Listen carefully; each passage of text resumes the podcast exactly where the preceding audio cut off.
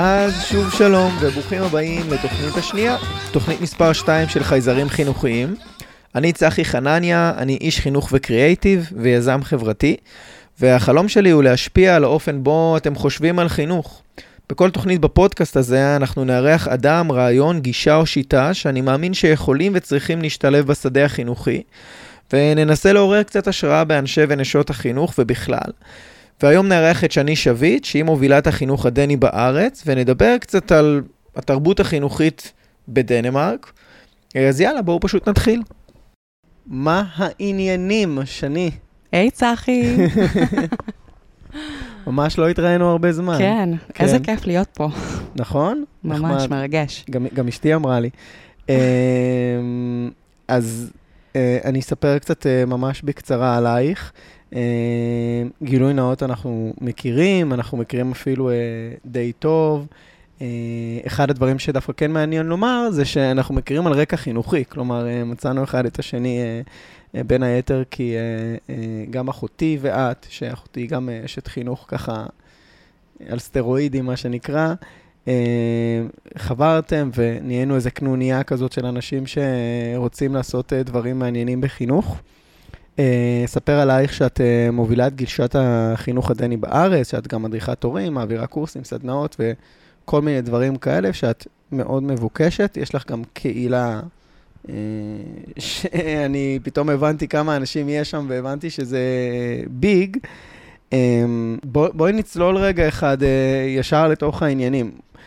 כשמדברים על חינוך, יש איזו תחושה שהעולם מת, מתעניין במקומות שיש בו כאילו סוג של אה, חינוך עילית. תמיד מדברים על פינלנד ומזכירים גם את דנמרק. כאילו אפילו זה הגיע בזמן האחרון לארץ נהדרת, היה איזה חיקוי כזה של אלמזק, שאה, חינוך דני וזה. אמ, מה, מה הסיפור שלך עם החינוך הדני בכלל? איך הגעת לזה? אז אה, קודם כל, יש לי שורשים דנים אה, חזקים. אה, אימא שלי נולדה בדנמרק, ודנמרק אה, הפכה להיות הבית השני שלי. גרתי שם אה, תקופה בחיי הבוגרים. איזה כיף. מה? איזה כיף, נשמע כיף. וואו, אחד הדברים.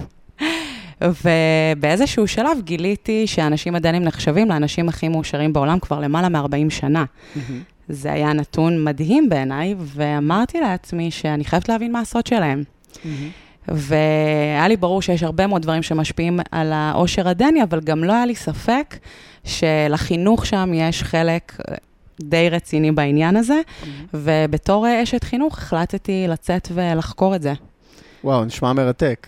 זה היה אחד הדברים הכי מעוררי השראה שעשיתי בחיי. האמת שככה הייתי מאוד שמח אה, אה, גם לשמוע על המסעות, אבל אני אשמח יותר אפילו לשמוע על התובנות שהבאת מהמסעות האלה. אה, שמה שמעניין אותי זה בסוף, איך זה נראה כשמערכת חינוכית פועלת כמו שצריך. את יודעת, אנחנו עם נורא ביקורתי וחברה מאוד ביקורתית, וגם ביקורתית אה, כלפי עצמנו. כל הזמן מדברים על מה שלא עובד, ואני חושב שלפעמים הדרך היא להסתכל רגע על איזשהו מקום, מודל או חברה, ששם זה כן עובד. אז אני אגיד שחשבנו הרבה, האמת ביחד, על אה, מה יהיה הנושא של התוכנית, והחלטנו שאולי כדאי לקרוא לזה חינוך כתרבות, ומה שננסה קצת זה ללמוד על הקשר שבין התרבות הדנית לחינוך הדני ולהפך. כלומר, איך החינוך משפיע על התרבות וגם מושפע ממנה, ואיך מייצרים איזשהו eco-system חינוכי שהוא מיטיב ובריא. אה, אני אתחיל בשאלה, מה אני- בא לך לומר? כן.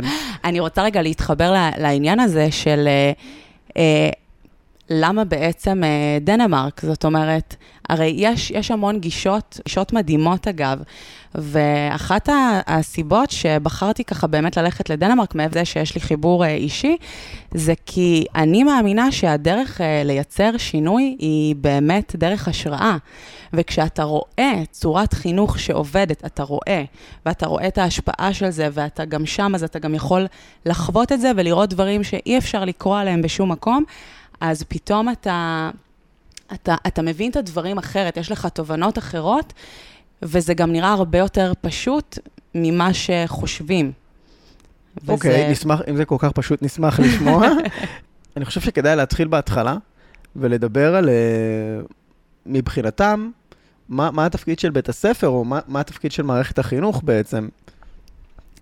אז קודם כל, אני חושבת שזו שאלה שהיא מאוד מאוד חשובה אה, להישאל, ואני חושבת שהרבה פעמים אנחנו גם מפספסים את השאלה הזאת, ופחות אה, עוסקים בה, במיוחד כשמדברים על שינוי. Mm-hmm. וזה הדבר הראשון שצריך לעסוק בו. ובדנמרק בעצם המטרה של בית הספר, ואגב, גם גן הילדים, אה, המטרה היא אותה מטרה, פשוט מה שמשתנה זה האופן שזה בא לידי ביטוי. יש שתי מטרות עיקריות, ומתוך זה אנחנו פורטים אותן למטרות יותר קטנות. אה, המטרה הראשונה, שהיא אולי פחות מפתיעה, זה פיתוח הפרט. אה, לפתח כל ילד וילד, לתת להם את המיומנויות שהם צריכים לחיים, גם בטווח הקצר וגם בטווח הארוך. אה, והמטרה השנייה זה לשים דגש על אה, פיתוח החברה. זאת אומרת, מערכת החינוך, חלק מהתפקידים שלה זה לבנות את החברה. ואני אפילו אגיד שבדנמרק, שזה דגש שהוא אפילו יותר משמעותי מאשר הפיתוח של הפרט. יכול להיות שזה קצת אה, יצרום לאנשים, אבל אני באופן אישי חושבת שברגע ששמים דגש על, ה, על הפיתוח החברתי, אנחנו מרוויחים הרבה הרבה יותר, כי גם הפרט מתפתח, אבל גם החברה, יש פה רווח יותר גדול. מה זאת אומרת? כאילו, שמים דגש. בסוף, אני יכול לבוא ואני אכביד עלייך. אה, כי אנחנו לא באנו פה לעשות הנחות, אנחנו רוצים לדעת את הסיקרט סוס. עכשיו, בסוף, אחד הדברים שקשה לי איתם בחינוך, זה שהכותרות מאוד דומות. כאילו, כשמדברים על פיתוח הפרט, אז גם מערכת החינוך הישראלית, אתה תגיד, אוקיי, אנחנו שמים דגש על פיתוח הפרט. השאלה, לפעמים, בעיניי לפחות, זה מאוד מתחבר לפילוסופיה שלי, היא שמה שקובע זה לא המה, זה הרבה פעמים האיך. כלומר, איך הם שמים דגש על פיתוח הפרט, ואיך הם דואגים לטפח איזושהי גישה או תרבות שמעודדת קהילתיות. אז אם אה, תרשה לי אה, להוסיף על זה... ברור, בשביל זה את פה. אני חושבת שהשאלה עוד לפני האיך היא באמת מה אנחנו רוצים וגם למה זה חשוב. כי ברגע שיש לך את ה... לאן אני רוצה להוביל את הילדים האלה, mm-hmm. ולמה הדבר הזה הוא חשוב, אז גם אתה תמצא יותר בקלות את האיך. עכשיו, אה, אה, האיך הוא בא לידי ביטוי דרך אה, הלמידה, היא למידה שהיא חווייתית ורלוונטית לחיים. אוקיי. Okay. זה כבר משהו שהוא מאוד מאוד שונה ממה שקורה פה במערכת הציבורית בכל אופן. תני לי דוגמה למה זה ללמד דרך חוויה. אז אני אתן אה, דוגמה גם אה, מגן הילדים וגם אה, מבית הספר. קודם כל, כל חוויה יש בה למידה, ויש בה למידה שהיא לא רק מסוג אחד, mm-hmm. שזה גם היופי, זה חלק מהיופי, כי אם אתה נגיד לומד עכשיו ספרות בכיתה, אז אתה לומד רק ספרות. Mm-hmm. אבל כשאתה לומד מתוך חוויה, אתה נוגע בכל כך הרבה דברים. אז mm-hmm. למשל, בגן הילדים אפשר uh, לאפות עם הילדים. אז זה גם משהו שהוא חווייתי, הוא גם רלוונטי לחיים, ויש פה למידה שהיא רב-תחומית בעצם. יש פה גם מקצועות, כביכול, נגיד אפשר ללמוד חשבון, ואפשר ללמוד uh, כימיה, mm-hmm. וכל מיני דברים כאלה, אבל יש גם מוטוריקה, ויש גם כל מיני מיומנויות חברתיות של שיתוף mm-hmm. פעולה, ותכנון וסבלנות ולחכות בתור וגמישות ועוד הרבה מאוד דברים. זאת אומרת, בחוויה אחת יש למידה מאוד מאוד משמעותית. מה שכן חשוב זה כמובן לתווך את הלמידה הזאת. זאת אומרת, זה לא מספיק רק בואו נאפה איזה כיף, אלא את כל הדברים האלה שאני רוצה ללמד, אני צריכה לתת להם מילים ולתווך את זה לילדים. אוקיי, okay. מדליק. נכון? כן, אנחנו עושים כזה. וגם נורא פשוט. אנחנו עושים משהו מאוד דומה לזה אצלנו אה, בגן שלנו. אה, למאזינים שעדיין לא מכירים, אז לאחותי ולי יש אה, גן ילדים לחינוך דמוקרטי בתל אביב, אבל לא נעשה עכשיו ספוילרים ופרסומות. אני אתן עוד דוגמה ששמעתי, אני אספר ש... טס פעם עם אחותי ביחד, הצטרפה אלייך לסיור בדנמרק, והיא חזרה משם גם מוארת, כמעט כמוך, והיא סיפרה לי שם משהו מדהים, היא סיפרה לי שהרבה היא דיברה על הנושא של, אה, היא הרבה התעניינה בפדגוגיה שלהם, ואז היא באה שם לאיזשהו גנן, שקראו לו גוסטב, והיא אמרה לו, תגיד, איך אתה מלמד אותם, אה, נגיד, עונות השנה? ואז הוא אמר לה, מה זאת אומרת? שחורף, אני יוצא איתם החוצה, הולך איתם בשלוליות, ומסביר להם איך החורף נראה. זאת אומרת, יש פה תפיסה שהיא כל כך חווייתית והיא כל כך שונה מהאופן הפרונטלי, הדידקטי, הטכני שהדברים מועברים אצלנו. עכשיו, זה נכון שבארץ יש אה, מגמה, יש מגמה שהולכת לכיוון הזה החווייתי, אבל אה, תחושתי, יש שם איזשהו משהו שהוא מאוד, אה, הוא מאוד טכני, הוא מאוד בדיד, והוא לא מכלולי, אולי, אולי בגלל זה זה לא כל כך עובד. כאילו, מי שעושה... אני חושבת שזה יותר במסגרות הפרטיות. מאשר אה, הציבוריות. מה שאני מכיר זה די נכון, אבל יש גם בתי ספר אה, ניסויים. נכון. ויש כל מיני, כאילו, אחד הדברים שכן רואים בשדה החינוכי הישראלי, יש המון רצון. נכון. יש המון ספק. רצון, יש המון תסכול מזה שמשהו לא עובד, אבל זה לא שאין שאיפה, וזה גם לא, אגב, שאין אה, כישרונות. יש אנשים מדהימים במערכת החינוך הישראלית. לחלוטין. אני, אני לגמרי מסכימה ומתחברת, חשוב לי גם להדגיש את זה. כן, דיברנו על זה, כאילו, זה לא סתם שאנחנו... כאילו, אולי בכלל כדאי לדבר רגע על... דיברת מקודם על, על התפקיד של בית הספר, שהוא ככה יותר אה, עוסק בשאלת העושר של הילדים, אה, ופחות בשאלת ה... אה, אה, אולי הציונים, אולי ההישגית, כלומר, זה הולך על ה... את מכירה, יש את המשל של הדייג. שיש דג זהב, והוא נותן uh, לדייג uh, שלוש משאלות, מישהו הולך לדוג ויוצא לו דג זהב, הוא אומר נותן לך שלוש משאלות, ואז הוא מבקש אושר, בית, זה, זה, זה, ואז הוא אומר למה אתה מבקש את כל זה? ואז הוא אומר, כדי שאני אוכל לחזור לדוג. uh, שיהיה לי זמן ללכת לדוג. אבל אתה דג עכשיו. אז כאילו, בעצם אני אומר שבסוף, למה רוצים שכולם יהיו הישגיים? כדי שיהיו מאושרים, אבל אם ההישגיות מונעת מהם את האושר, אז, אז למה ההישגיות? אבל בואי נדבר רגע אחד על, נגיד, איך זה נראה שונה מפה? נגיד, מה הערכים שהם מדגישים? אז, אה, אז אם כבר העלית את ההישגיות, אז אני גם רגע אתחבר לזה שפה יש הרי המון דגש על אה, ציונים ועל ידע. Mm-hmm. ובדנמרק, קודם כל אין ציונים עד כיתה ז' או משהו כזה. וואלה, בכלל?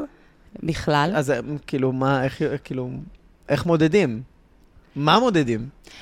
אני חושבת שזה אחת הבעיות שלנו, שאנחנו, הרי ציונים זה משהו שבאמת, זה משהו מוחשי, מאוד קל לראות את זה ולהבין איך הילד יתקדם, ולכן אנחנו גם רואים בזה אה, איזושהי חשיבות, כאילו זה ממש עוזר לנו להבין את ההתקדמות של הילד. Mm-hmm. אבל את ההתקדמות אתה יכול גם לראות פשוט ב... ב ואתה רואה את זה, אם היום הוא הצליח לעשות משהו שאתמול הוא לא הצליח, אז זה אומר שהוא התקדם.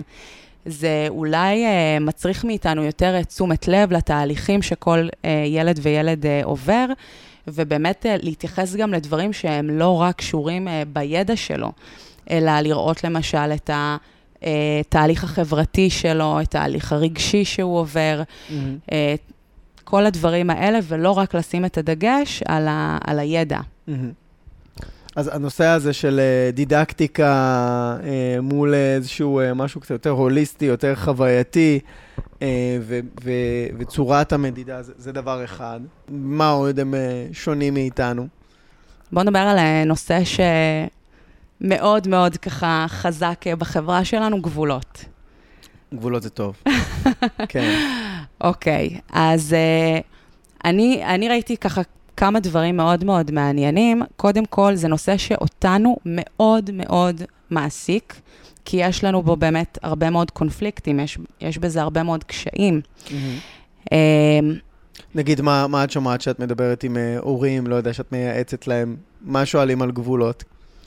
Uh, כל מה שקשור בעצם לשיתוף פעולה, אתה יודע, הדברים הטריוויאליים של uh, צריך עכשיו להיכנס למקלחת, אה, לצחצח שיניים, לישון, כל הפעולות היומיומיות שצריך בעצם את שיתוף הפעולה של הילדים, וזה גם משהו שאנחנו בעצם רואים גם במערכת החינוך, אז אולי זה לא לאכול, לצחצח שיניים וכאלה, אבל זה לשבת בשקט, להתרכז, לפתוח ספרים, ללמוד. Mm-hmm. אנחנו בעצם צריכים את שיתוף הפעולה של הילדים בשביל שנצליח באמת לנהל את השיעור, או מה שזה לא יהיה, בצורה מיטיבה.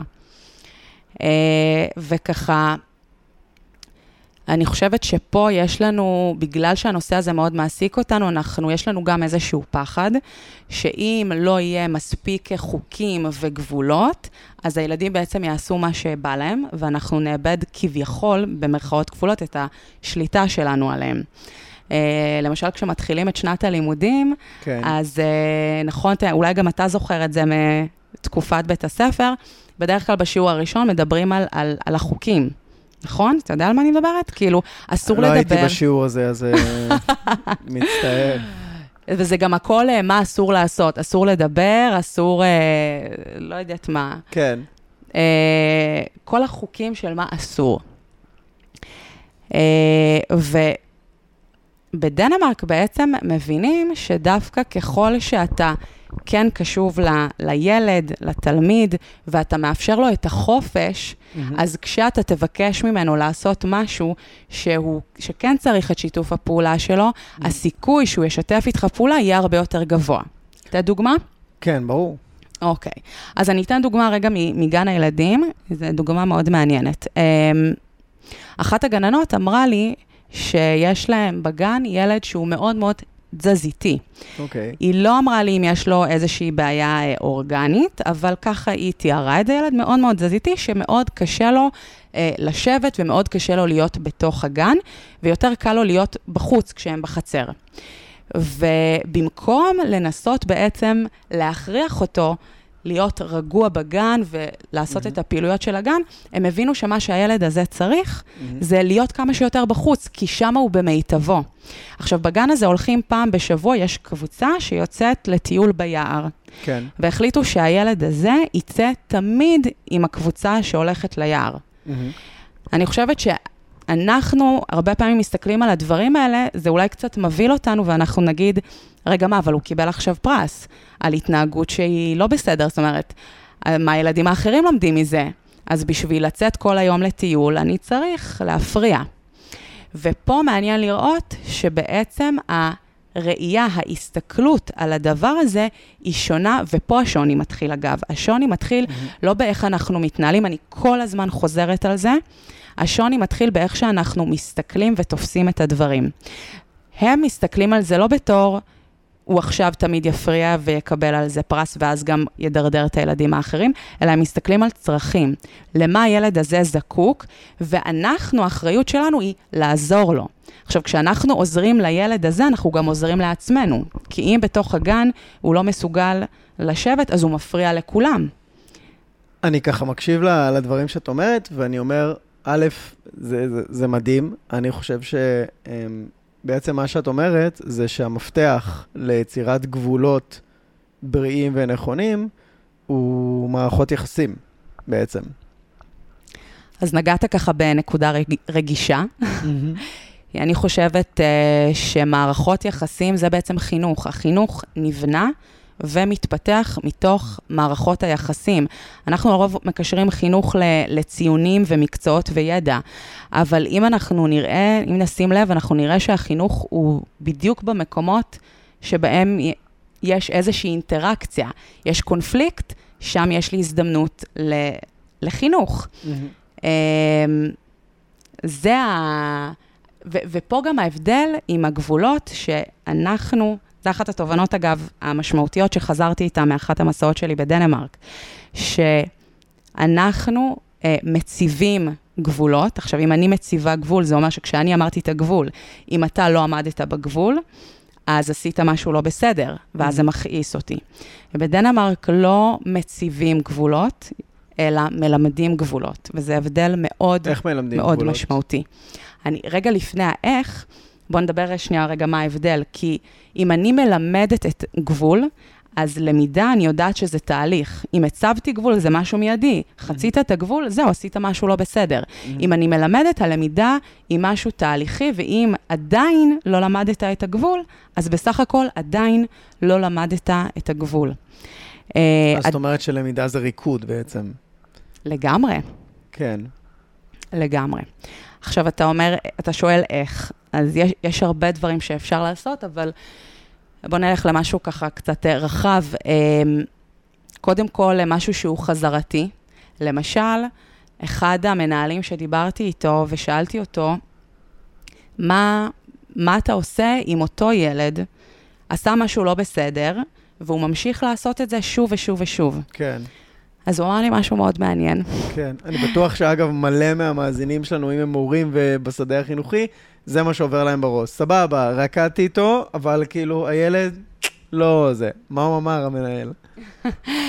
אז uh, המנהל הזה אמר לי שהוא עושה את אותו הדבר, והוא ימשיך לעשות את אותו הדבר גם אם זה ייקח 20 פעם, עד שבסוף הילד הזה ילמד. ואני אגיד לך עוד משהו מעניין שהמנהל הזה אמר לי. Um, לאו דווקא, לא ספציפית ב, בהקשר הזה, אבל mm-hmm. זה כן איכשהו מתקשר. Uh, זה מתקשר לרעיון הזה של תפיסה, של איך אנחנו מסתכלים על הדברים. כי כשאני רואה ילד שעושה משהו לא בסדר, אז זה מכעיס אותי, כי עוברות לי כל מיני מחשבות בראש, של הוא עושה דווקא, של אין לו גבולות, שהוא לא מחונך, או כל מיני מחשבות כאלה. והמנהל uh, הזה, uh, כשישבתי איתו לשיחה, הוא ככה סיפר לי על האתגרים שהוא חווה בבית הספר מול התלמידים.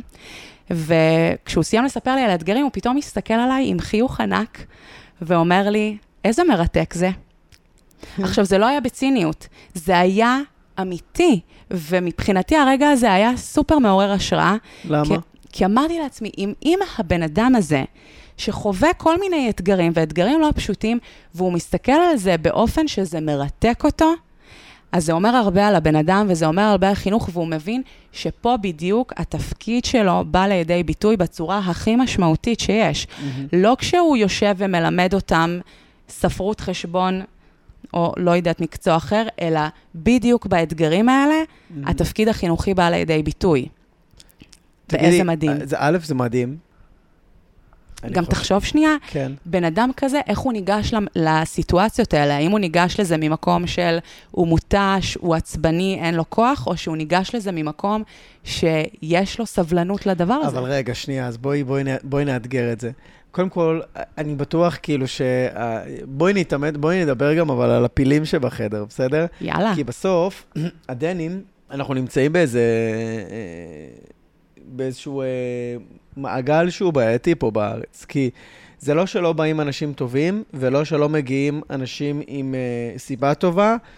יש משהו במערכת, יש משהו בתרבות שלנו שהוא מאוד מאוד אה, כוחני, הוא מאוד מאוד שוחק, הוא מאוד מאוד, כלומר... ואז מעניין אותי איך מייצרים מערכת שמאפשרת לאנשים האלה לא לאבד את, כאילו, הנה, אני אתן לך עוד פרספקטיבה, לא לאבד את הפשן. אולי הוא לא, אולי הוא לא איבד את ה... לא נשאר כזה עם ברק אחרי כל כך הרבה שנים המנהל הזה, עם ברק בעיניים, כי הוא אדם אה, מבריק ומדהים, ואולי הוא נשאר כי הוא נמצא בתוך מערכת שמאפשרת לו לנהל את האנרגיה שלו טוב יותר, ש... שהיא נותנת לו את, ה... את הבמה של אתה עושה משהו חשוב, אה, שהיא מטפחת אותו, כלומר, מה יש שם במערכות? שמאפשר לסייעת בגן הילדים, למורה הכי זוטר שנכנס למערכת, לדבר חינוך ברמה כל כך גבוהה.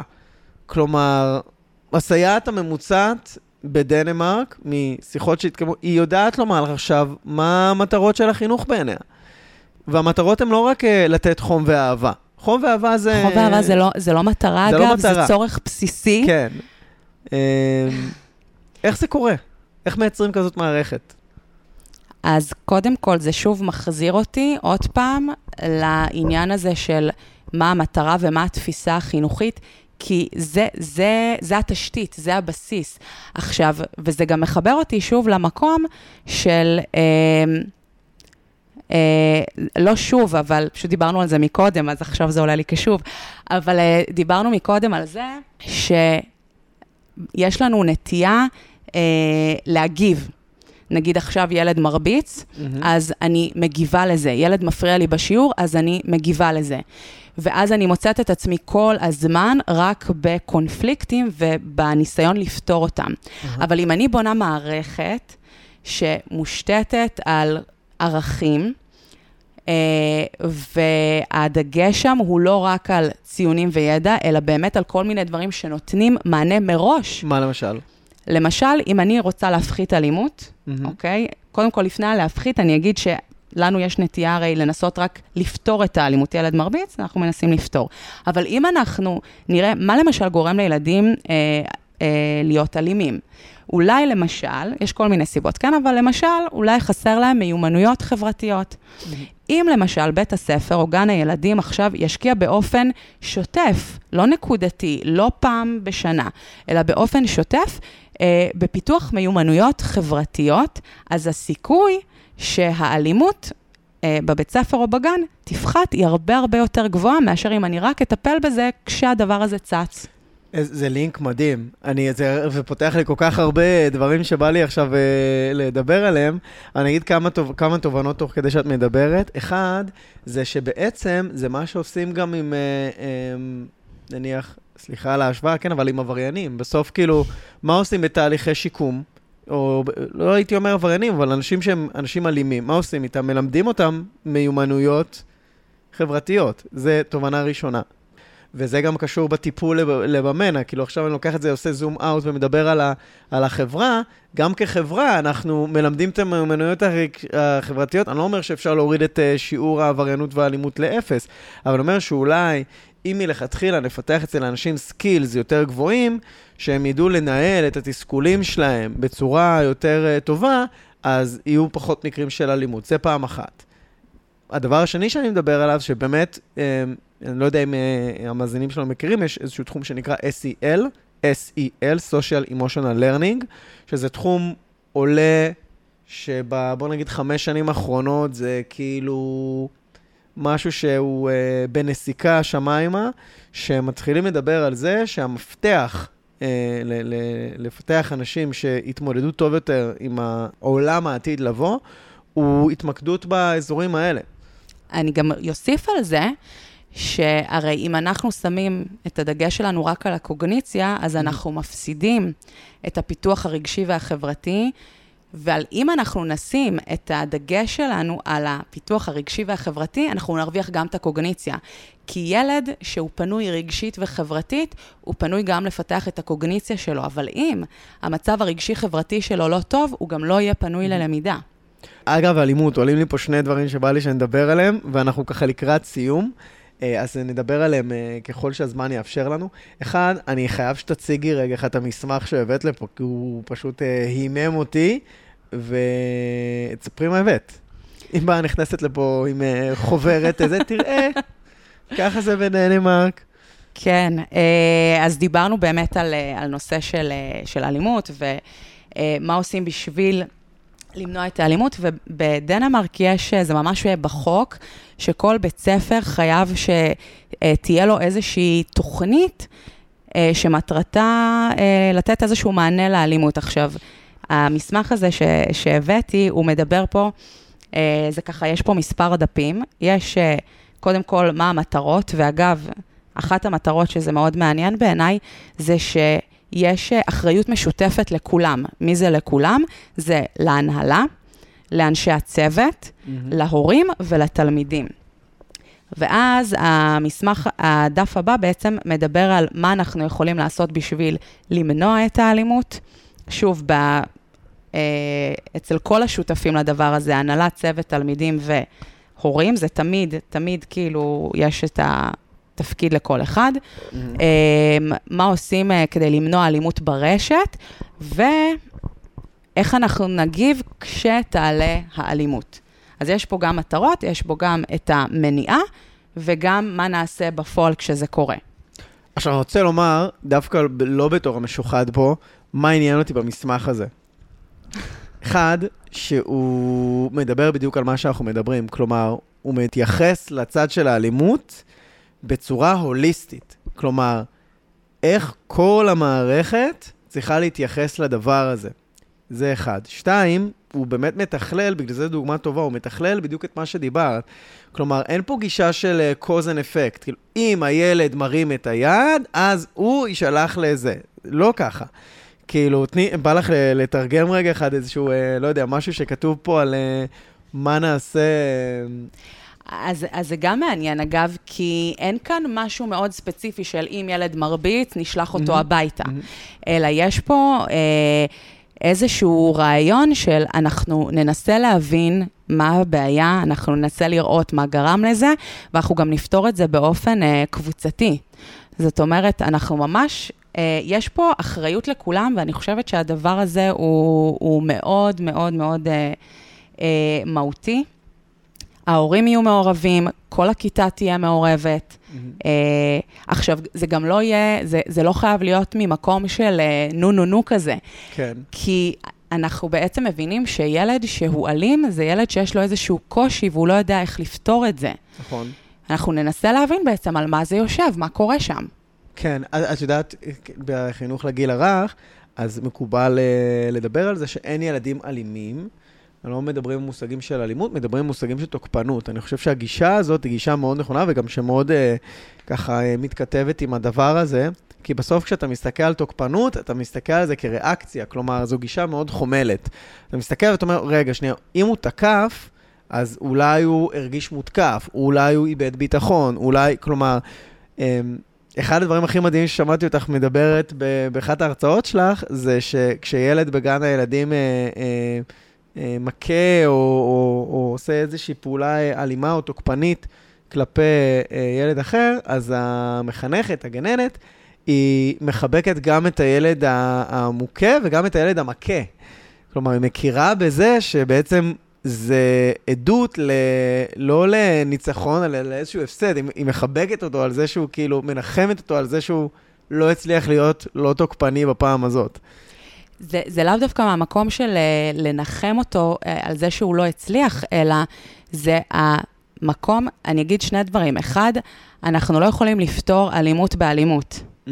אוקיי? זה שאני אעניש אותו, זה משהו, סליחה שאולי זה נשמע ככה מאוד קשה, אבל זה אלים, להעניש. Mm-hmm. אני לא פותרת אלימות באלימות, אני פותרת אלימות באהבה. ויש את ההבנה שהמרחב שבו ילדים לומדים, הוא רק מרחב של ביטחון. Mm-hmm. אם אני עכשיו מענישה את הילד, זה לא מרחב בטוח עבורו, אבל אם אני אחבק אותו, אני מעבירה לו את המסר שראיתי שטעית, הכל בסדר, ועכשיו אנחנו נלמד מה לעשות אחרת. זה מטורף. זה כאילו, אני חושב שאחד הבעיות שלנו אה, עם הדברים האלה, זה שאנחנו נורא ציניים כבר. כאילו, אני כל הזמן מדמיין את המאזינים או מאזינות שיושבות בקצה ומקשיבות ואומרות, בסדר, אבל כאילו, ברור, אבל... בדנמרק זה אפשרי, אבל, בישראל זה לא. אבל, זה. אבל אני חושב שזה גם אפשרי, ושגם אה, זה... כאילו, הדבר שהכי הרשים אותי במסמך הזה שהבאת, זה גם כשזה מתכלל את הכל, המסמך על האלימות שדיברנו עליו לפני רגע, וגם שהכל כתוב שם, זה לא מגילות, זה הכל כתוב, אולי אני אעלה איזה תמונה של זה ל... ל... ביחד שאני אעלה את הפרק של הפודקאסט איתך. הכל כתוב כאילו במשפט. זה לא עכשיו חזונות של בית ספר מגילות, אנחנו נעשה ונהיה וכולם יהיו מושלמים. אה, אה, משפט. כאילו, אני אפילו לא, אני התרשמתי מזה ואפילו לא הבנתי מה כתוב שם. כאילו, אמרתי, או, וואו, זה כתוב כל כך מסודר, כל כך יפה, לא?